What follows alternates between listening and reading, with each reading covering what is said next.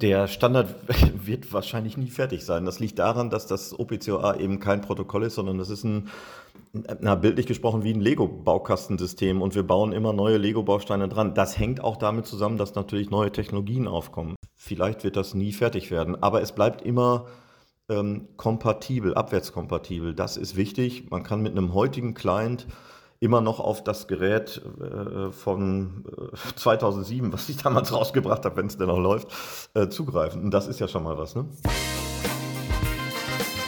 Fünf Minuten Automatisierung. Mit Branchen- und Technologieinsider Kai Binder und seinen Gästen.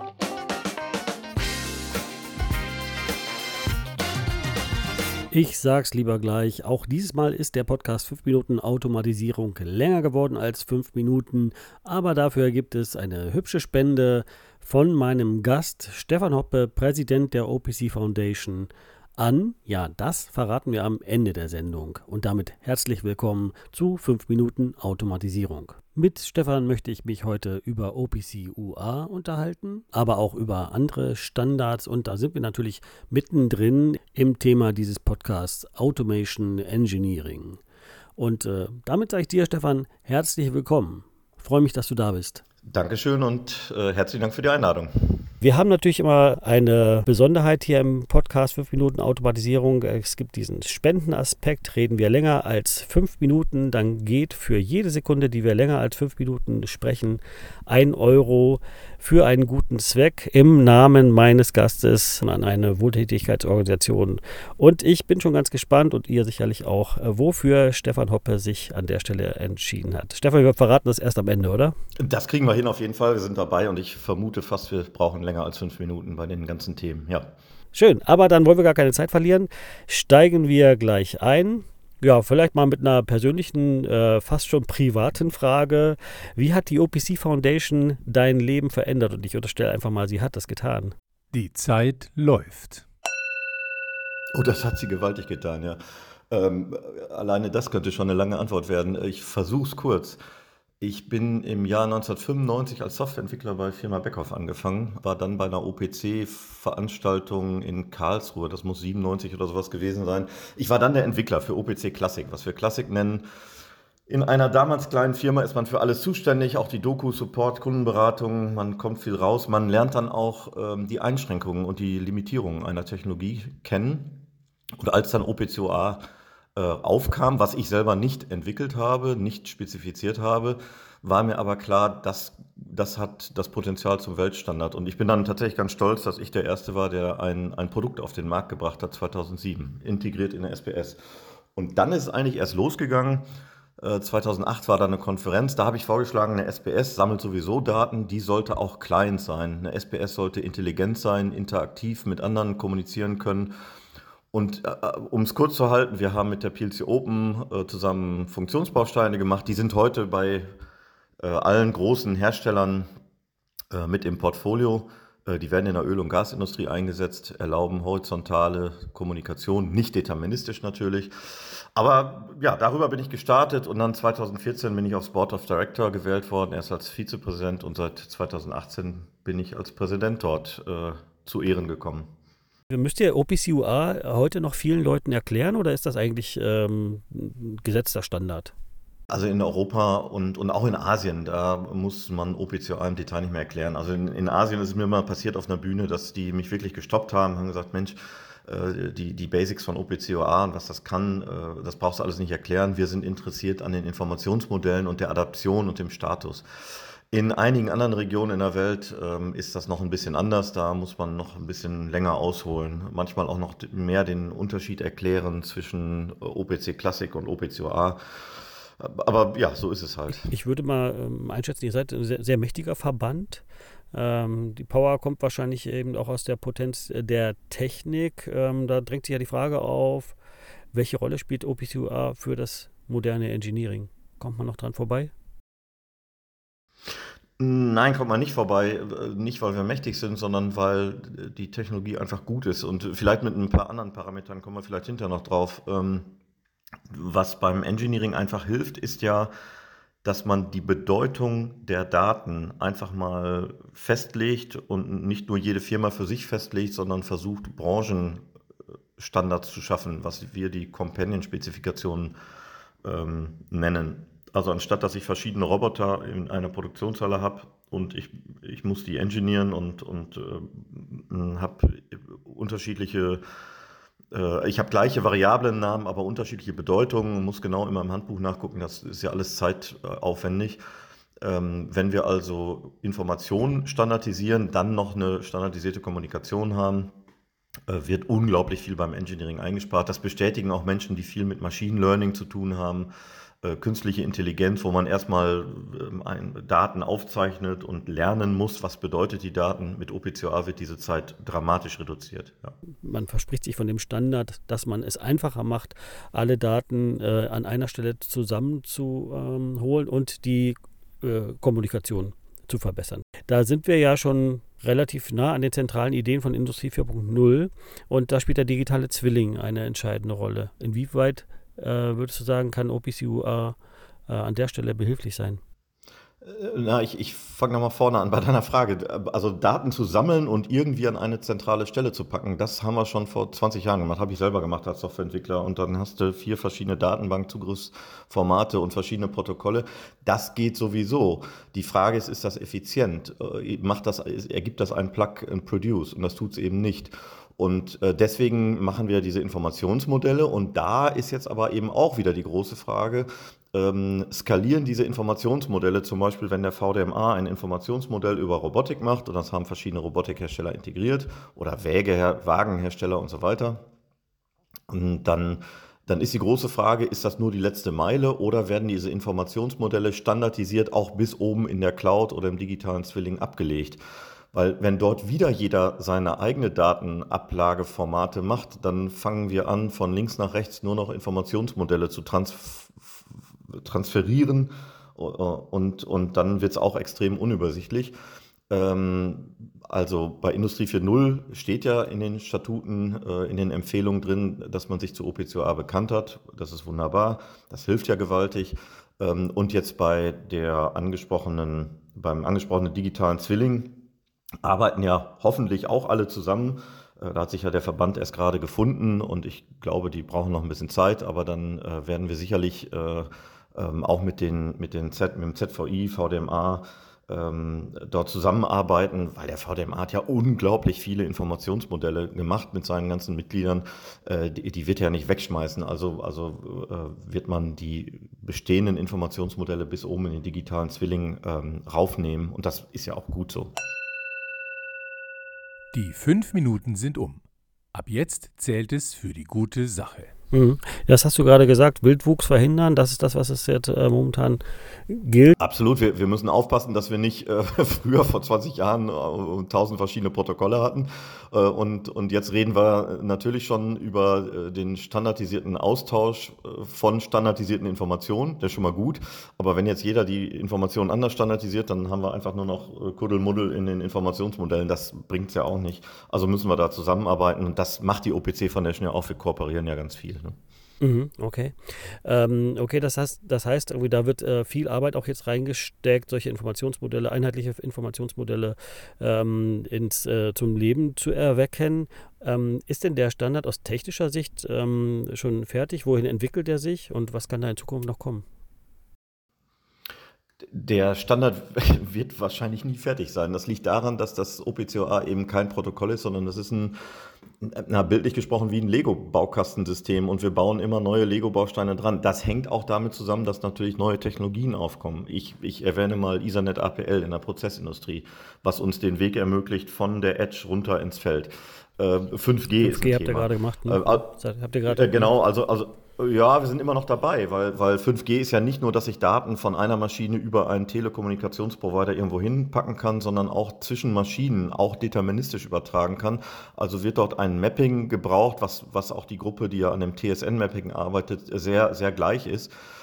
Also da kommen immer neue Aufgaben. Oder wir haben Safety neu gemacht, äh, zusammen hat die PNO mit angeschoben es kommen neue Security-Funktionalitäten auf. Dieses äh, äh Elliptic äh, Curve Cryptography, dieses ECC kommt auf, muss natürlich mit integriert werden, weil es deutlich sicherer ist. Also es ist immer was zu tun. Wir entwickeln den Standard immer weiter. Äh, wir haben MQTT als, als Transport ja integriert. Da muss man auch Daten mappen können, dass man auch nicht nur Variablen austauscht, sondern auch Methodenaufrufe über MQTT ähm, äh, transportieren kann und so weiter. Also äh, OPCOA, vielleicht wird das nie fertig werden, aber es bleibt immer ähm, kompatibel, abwärtskompatibel. Das ist wichtig. Man kann mit einem heutigen Client immer noch auf das Gerät äh, von äh, 2007, was ich damals rausgebracht habe, wenn es denn noch läuft, äh, zugreifen. Und das ist ja schon mal was. Ne? Das würde ich auch sagen. Ähm, du hast es ja schon beschrieben. Äh, es gibt also vielleicht einen Wildwuchs zu verhindern. Das ist ja ein bisschen auch ein Luxusproblem. Das bedeutet ja, dass viele äh, Nutzerorganisationen, Anwendervereinigungen, Branchenorganisationen sich dieser Technologie angenommen haben und das Informationsmodell ist ja nur sozusagen ein Angebot, den äh, das OPC-UA dort äh, integriert hat. Äh, was glaubst du denn, was ist das Erfolgsgeheimnis des Standards? Erstmal ist korrekt, dass das Informationsmodell hat erstmal eigentlich gar nichts mit OPC-UA zu tun. Da setzen sich erstmal Vertreter einer Branche zusammen und sagen, lasst uns doch endlich mal einigen, damit wir unsere Endanwender nicht verwirren, was die Bedeutung von Daten sind ähm, und wie wir die am besten strukturieren. Das hat erstmal im ersten Schritt mit OPC-UA nichts zu tun. Das kann man auch mit anderen anderen äh, Technologien und Tools machen. Ähm, OPC ermöglicht eben dann auch noch den, den sicheren End-to-End-Austausch von diesen Daten äh, also ich, oder Informationen. Also ich glaube gerade die integrierte Security ist im heutigen Zeitalter, wo alles miteinander vernetzt ist, ganz essentiell. Wenn, wenn etwas sowieso nicht secure ist, dann hat übrigens auch die Interoperabilität keine Bedeutung mehr oder nicht wirklich. Also Security ist das Top-Thema. Und dann haben aber viele eben auch verstanden, dass ähm, diese Informationsmodelle ja auf einem vernünftigen, auf einer Architektur, die, die modular ist, die erweiterbar ist, ist ein IEC-Standard. Äh, das ist unabhängig, das ist, gehört nicht eine, einer großen Firma. Ja? Das ist der neutrale Boden, wo, wo jede Firma nur eine Stimme hat. Wir sind demokratisch organisiert, alles ist transparent. Ich glaube, dass Offenheit ein extrem wichtiger Faktor ist. Ähm, wir, wir, wir wollen nicht, dass Kunden, äh, dass, dass Mitglieder erst in unsere Organisation kommen, nur um ein, an eine Speck zu kommen. Wir wollen die Speck, äh, wenn sie verfügbar ist, kostenlos in die Welt geben, damit sie sich adaptiert. Das ist unser Ziel. Äh, wir haben Open Source äh, seit 2015 als Sample Code. Die OPC-Labore sind äh, auch für nicht zahlende OPC-Mitglieder zugänglich, um, um die Qualität zu erheben. Also wir wollen selber an dieser Technologie nichts verdienen, tun wir auch nicht. Es gibt keine Runtime-Gebühr, man muss uns nicht bezahlen. Und wo wir, wo wir auch echt stolz drauf sind, was ich glaube glaub auch ein ganz wichtiges Kriterium ist für, für die Akzeptanz, ähm, das ist der, der Rechtsaspekt, der Legal-Aspekt. Ähm, wir, wir, also niemand muss mögliche Patente, die er hält, an die OPC Foundation abtreten. Das tut sowieso niemand und, äh, sondern wir, die, die, die Mitgliedsvereinbarung äh, besagt, dass wir gegenseitig einen Nicht-Angriffspakt aufspannen. Und das Tolle, wo ich wirklich sehr stolz drauf bin, ist, dass wir uns nicht nur selber als Mitglieder schützen, sondern auch diejenigen, die es implementieren und, und anwenden. Und das machen relativ wenig Organisationen. Das ist das wirklich Tolle und Coole an der OPC Foundation. Das äh, findet man sonst nicht so wirklich schnell. Kommen wir zum anderen Thema. Ihr habt 2019 die FLC-Initiative unter euer Dach aufgenommen. Ähm, warum habt ihr das gemacht?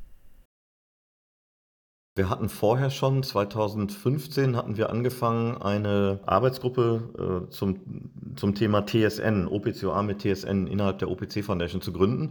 Wir sind damit aber nicht sehr stark äh, äh, marketingtechnisch an die Öffentlichkeit gegangen, gar nicht, weil wir erstmal intern gucken wollten, wie entwickelt sich das, wann, wann wird das wirklich, gewinnt das Flughöhe.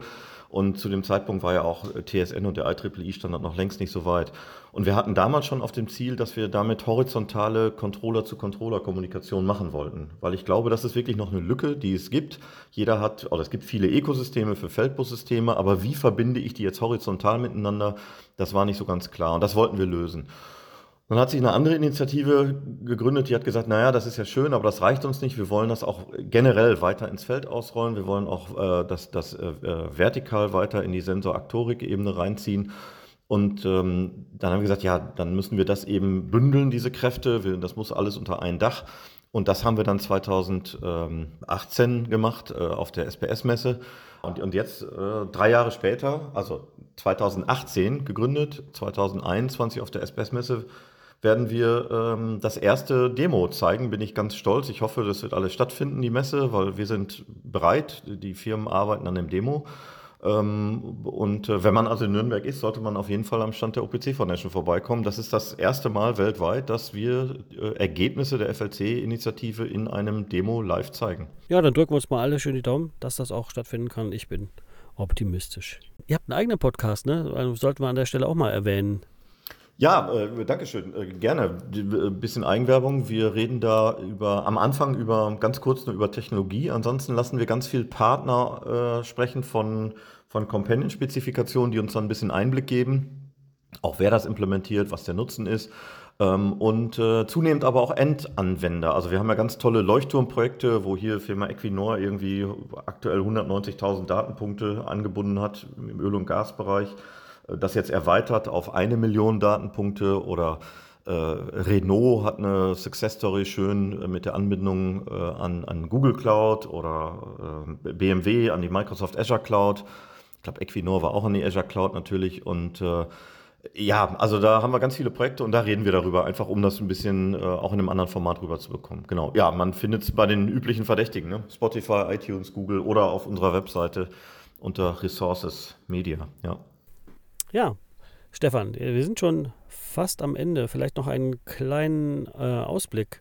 Was sind eure nächsten Taten, Milestones, News, Events?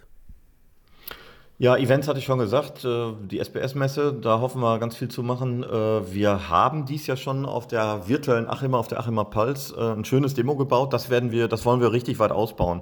Da haben wir zum ersten Mal von verschiedenen Herstellern, von Samson, Pepperle Fuchs, Endres Hauser, hatten wir Geräte, die schon Ethernet APL integriert hatten.